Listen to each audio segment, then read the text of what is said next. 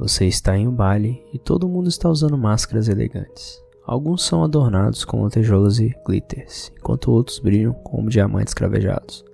Todo mundo está feliz socializando, falando sobre as coisas mais mundanas, na esperança de mostrar que eles estavam se divertindo. Você bebeu suavemente seu martini, provando o gin e o vermute enquanto ia. Você começa a se perguntar por que você se incomodou em ir aqui. Era apenas mais uma máscara e você não é o personagem mais agradável da sala. Camila, sua companheira, só queria encontrar homens ricos para se casar. Foi o que aconteceu há quase meio ano. Eu era um escritor próspero, vivendo a vida boa, tendo publicado recentemente histórias para revistas e coleções de contos. Camila, por outro lado, era uma fã de teatro que eu conhecia na faculdade. Um dia do nada, Camila me pediu para ir a um baile de máscaras que estava sendo realizado na mansão Frufru de sua amiga. Eu estava implorando para sair do meu apartamento, então fui junto, alugando uma roupa adequada para esse baile de máscaras neo-vitoriano. O baile de máscaras estava sendo realizado na propriedade de Tewsbury, uma grande mansão no coração da Nova Inglaterra. Ele tinha esse enorme salão construído exclusivamente para festas. Um grande lustre prendia no teto, emitindo uma luz laranja, atmosfera madura como a essência da pretensão, e foi assim que gostamos. Era por volta das nove horas da noite naquela mesma mansão quando o homem de casaco amarelo entrou no salão do baile. Ele usava uma máscara estranha, uma que é tão estranha que você não sabia como ele conseguiu isso em sua cabeça. Uma das senhoras ofegou de terror e as outras se encolheram enquanto se curvavam por respeito. Eu mesmo tremi olhando para o homem e seu casaco amarelo. Homem estranho assentiu e se posicionou em uma mesa desocupada nos fundos. O homem com a máscara sem rosto sentou-se e olhou para a distância. Ele ergueu a cabeça para olhar para diferentes partes da sala e olhou para ângulos que exigiam que ele reposicionasse sua máscara. Mas ele não o fez. Sua máscara parecia ter ficado presa em seu rosto. Seus dedos enluvados batiam incessantemente na mesa de madeira. O som ecoava na minha cabeça mesmo que ele estivesse longe da minha mesa. Minha companheira percebeu, mas deu de ombros. Eu olho para ele e sua máscara estranha, indescritível, inconsciente do mal que ela continha. O estranho olhou de volta para mim. Tentei desviar os olhos, tentando me concentrar em Camila, minha companheira. Ela viu meu terror e olhou de volta para o estranho. Uma vez que ela o viu, sua expressão tornou-se a mesma que a minha. Ela cochichou. Não olhe Trent. Apenas aproveite a noite. Acenei com a cabeça. Nas horas seguintes, pude senti-lo olhando para mim. Um único brilho quase me deixou louco. Eu tomei uma taça de champanhe para evitar que ele consumisse minha mente. Eu não sabia o quanto eu poderia aguentar. O destino piorou. O apresentador declarou que o tempo para a dança havia começado. Lentamente, o estranho amarelo se levantou e caminhou em minha direção e a minha companheira. Sua caminhada não era natural, seu olhar estava focado apenas em Camila.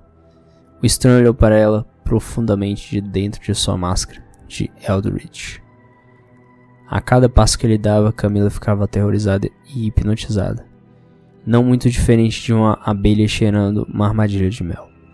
Eu estava paralisado para o meu assento, observando enquanto ele lentamente se dirigia para nossa mesa. Sem dizer uma palavra, ele pediu a mão dela.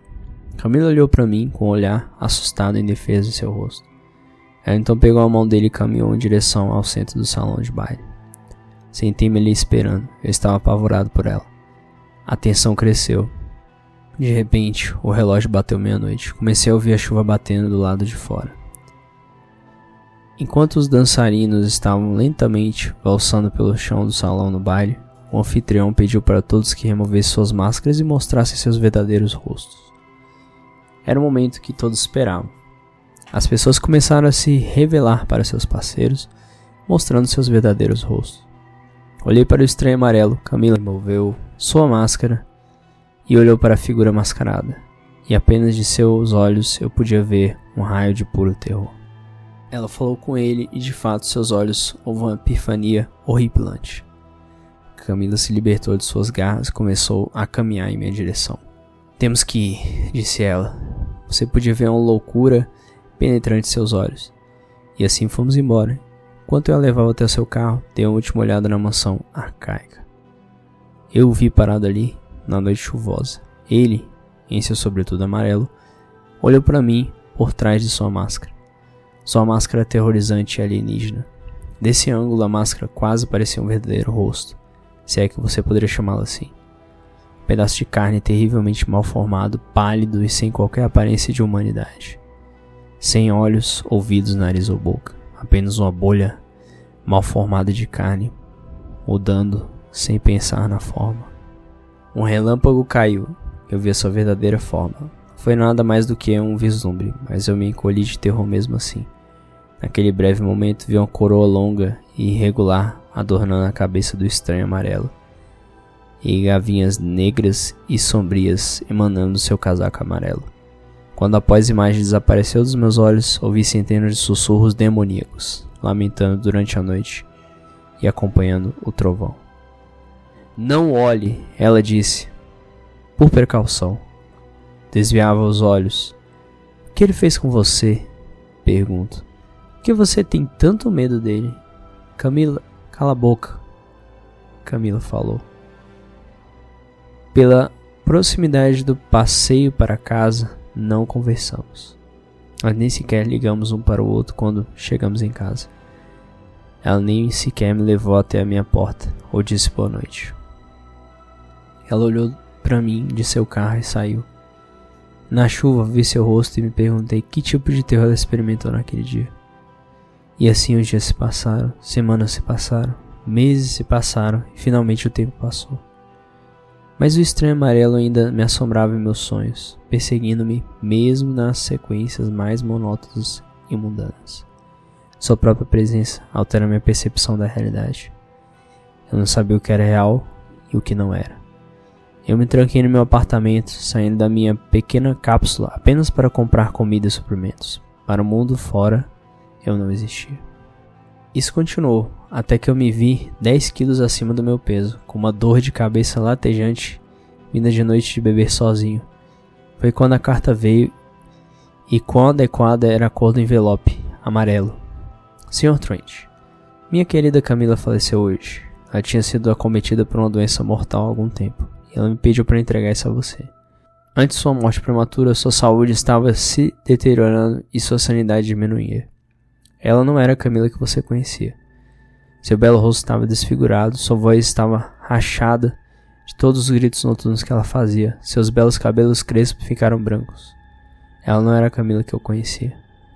Em suas últimas semanas, ela gritou durante o sono, gritou de lugares e pessoas estranhas. Carcoça Riades e um rei. Ela também chamou por você. Ela também tinha uma estranha aversão ao amarelo, máscaras e mascarados. Em seu leito de morte, ela escreveu algumas coisas para você ler. Ora para que tudo o que ela escrevera sobre você possa lançar uma luz em sua existência cansada. Atenciosamente, R. Chambers. Anexado a ele estava uma nota manuscrita. Era um pouco mais de que rabiscos arcaicos, na verdade.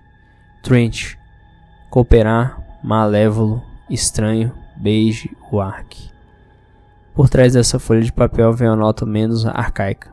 Trent, seu rosto não saiu da minha mente, ou seu terror. Você deve me perdoar por não lhe dizer o que eu vi, mas eu queria protegê-lo.